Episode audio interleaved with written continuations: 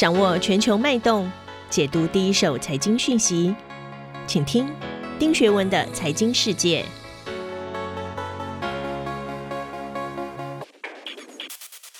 大家好，我是丁学文。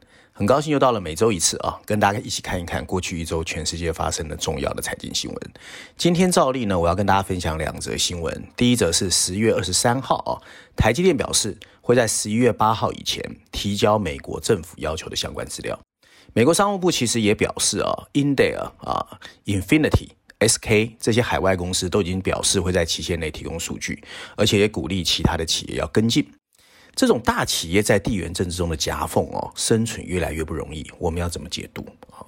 那第二则新闻我要解读的是十月二十号哦，德国央行的行长现任的啊，James Weidman 宣布辞职。他的辞职呢，正值欧元区的一个微妙时刻，因为我们知道十月十七号，英国的央行总裁 Andrew Bailey 啊，都忍不住暗示英国有可能升息。这个动作除了表示对量化宽松的一个鹰派退场啊，因为他是一个非常反对所谓 QE 的一个鹰派。更代表大撒钱的时代仍在继续，我们要怎么看待后续？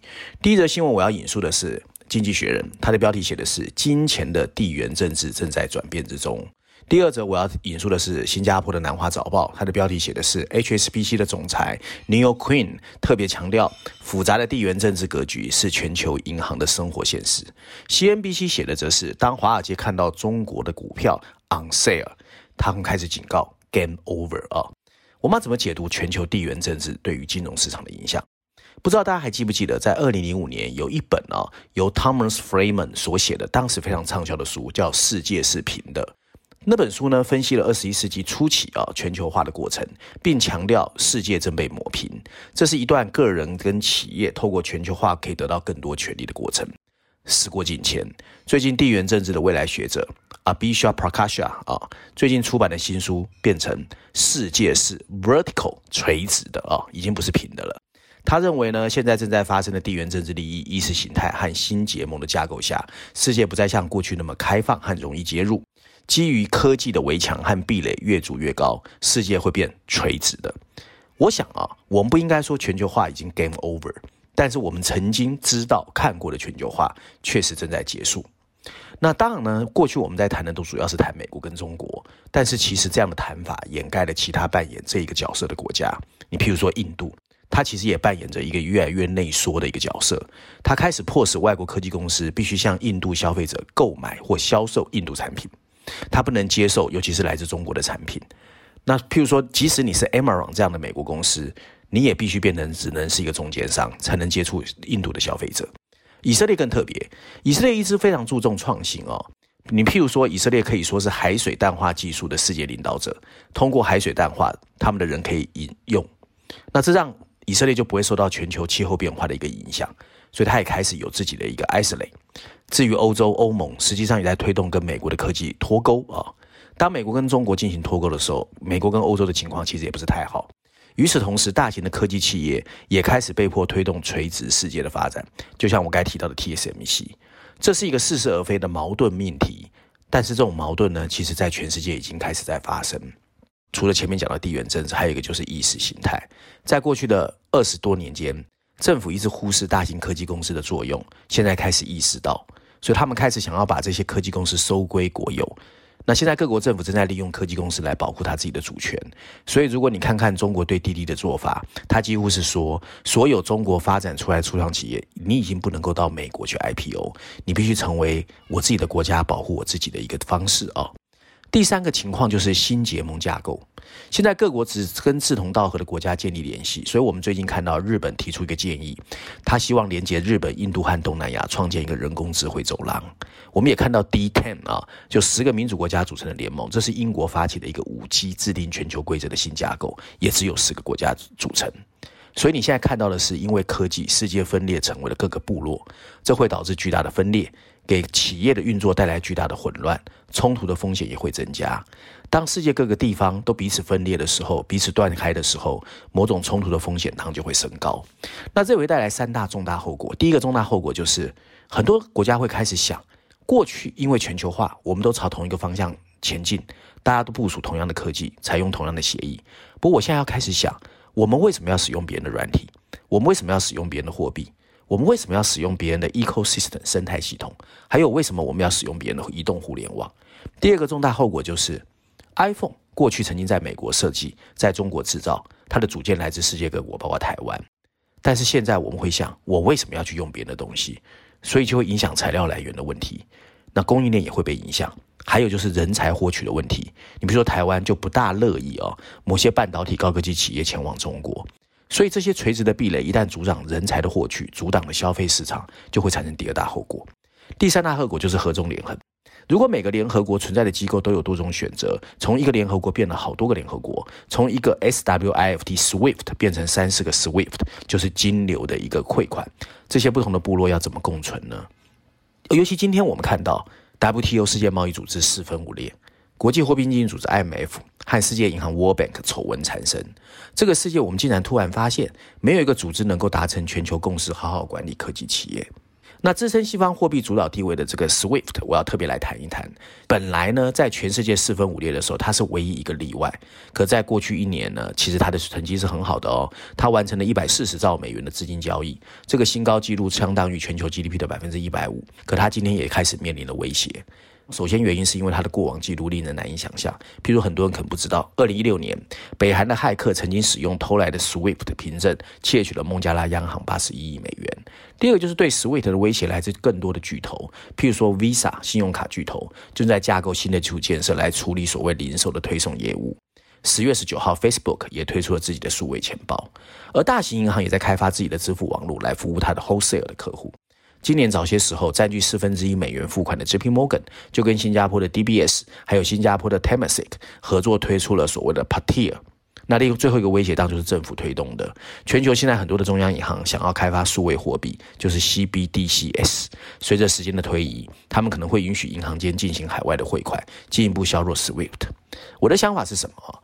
众所周知，美元体系仍然掌控全球金流以及资本市场的运作。但即使西方世界仍然有主导的力量，随着垂直世界的可能变化，其他区域，尤其中国，正在虎视眈眈疫情过后的新一轮部署。国际货币基金组织 IMF 的前官员 Edward Purcell 就表示，随着中国积极在宣传所谓的 CIPS 啊，人民币的汇款的信息传递功能。虽然 SWIFT 可能不会立即就面临危险，但下一个十年，全世界充满了各种垂直世界的不确定性。一场关于资金如何流动的史诗战斗才刚要展开。我们也知道，就算一个房子需要翻新，最好的开始地方就是房子的管路系统。所以，这是一个未来我们可能面临的新世界。第二则新闻，我首先要引述是 Bloomberg，它的标题写的是欧洲央行的鹰派 Weidemann 因为量化宽松的未解决而退出。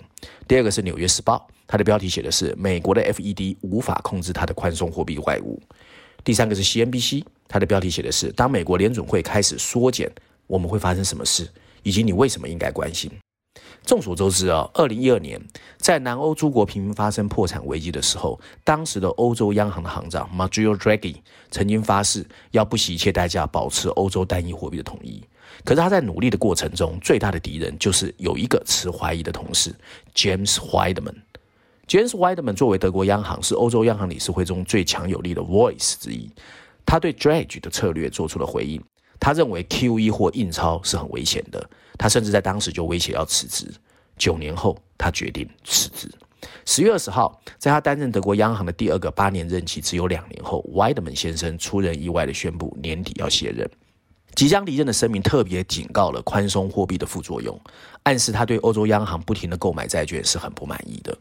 欧洲央行可能会在十二月哦确认他的疫情购买计划，到三月之后要怎么做？可这个委员会到现在还没有决定要怎么做。现在欧元区的通货膨胀率是百分之三点四。看起来不是加息迫在眉睫，不过不安情绪越来越深，尤其是德国，它能源价格的飙升正在帮助它通货膨胀推高到超过了百分之五，而整个全世界在二零二零年以来，大家日子其实都很奇怪，因为明明疫情肆虐，很多的企业经营的非常惨淡，全球各地很多人失业，不过奇怪的是，从美国的刀囧斯到台湾的加权指数都创下了历史新高。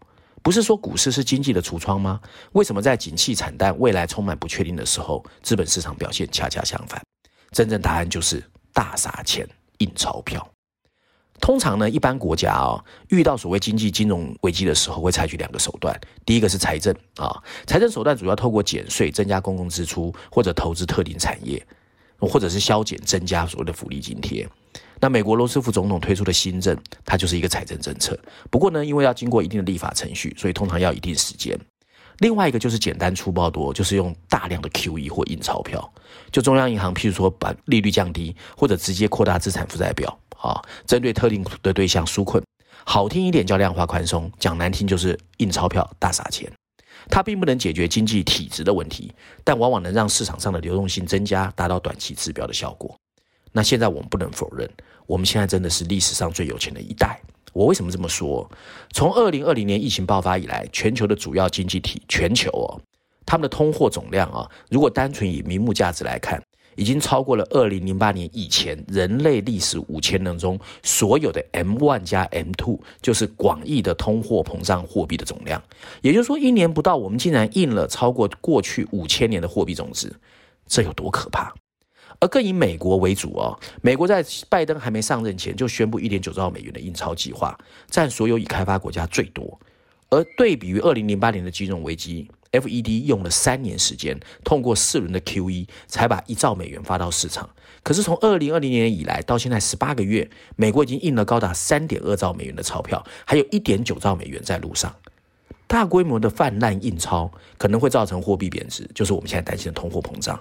而生产力不变、供需曲线维持标准的情况下，市场的产品跟能提供的劳动力就是这么多。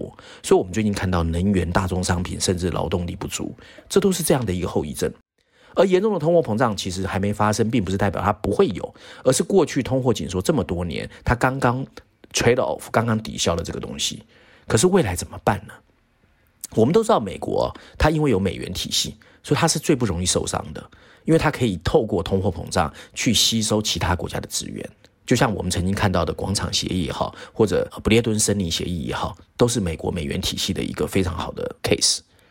但是它没有办法让所有人受益。甚至受益的人其实越来越少，在疫情影响下能维持基本的生活水平，不至于被无心，但是靠纾困。可是贫穷的陷阱怎么办？那价格已经做出反应，明明疫情还没退去，我们看到主要国家的股票、汇市、大城市的房价却再度上涨，大宗商品也不遑多让，原油价格回到了最高点。所以这些情况都告诉我们，各国政府正在推的 QE，其实本来是希望人人都有基本的保障，一起挨过寒冬。可是放眼所及，世界上没有任何一个国家真正实行了全民基本收入。政府大量印钞票，其实很多是用于企业纾困、购入公债，讲白了就是先救企业、救老板。可是老百姓怎么办？在疫情下的无限 QE，市场接近于零的环境下，其实人们不一定敢消费。那如果长此以往，其实经济是有可能有风险的。那资本市场跟房地产市场又跟实体经济过脱钩，早就是全球不争的事实。从微观经济来看，这是一个国家之内贫富不均会越来越极端的一个征兆；而从宏观经济来看，则是增加了有能力印钞的强国跟开发中国家的不平等。所以，我们看到很多相对 emerging market，譬如说俄罗斯、墨西哥、巴西，为什么开始率先升息？他们之间的压力是越来越大的。所以美国可能越来越肥，坐享美元红利，那很多人都会开始不满。所以呢，全世界正要面临一个我们从来没有面临的新世界。那照往例哦，我今天要推荐《经济学》的封面故事。《经济学》这一期的封面设计非常粉亮哦，因为是粉红色的。我们看见是一款我们非常熟悉的泡面 （instant noodle）。泡面盒上面的文字也很有创意，包含了中文的即时经济，下面标注了 GDP 增强版，以及小红圈里面的不再强加理论。封面设计上面的标题写的是 Instant Economics 即时经济学，补充标题写的则是这个实时革命啊，Real Time 啊。那经济学这次用了两篇文章，那它的内容主要是在报道经济学界正在进行的实时革命啊，因为信息量太少跟变数太多，过往其实被惯常使用的数学方程式或理论的分析，似乎只能让经济学家在黑暗中越来越摸不到方向，他们再也没办法提出可以提高就业或促进经济增长的有效政策。随着信息实质量的及及时取得的转变，这个世界现在处在了一个经济学上的实时革命边缘。这次疫情促使各国政府和中央银行不得不开始推进各种的实验，从监控餐厅的预订到跟踪网络上的移动支付。整个结果虽然仍在刚刚启动，但随着数位设备、传感器和即时支付越来越无处不在，准确而快速观察经济变化的能力也提高了。这为更好的公共部门决策提供了美好的前景，也为政府大政府干预。提供了极大的诱惑。经济学最后认为，目前的数据仍然不足以可靠地预测未来。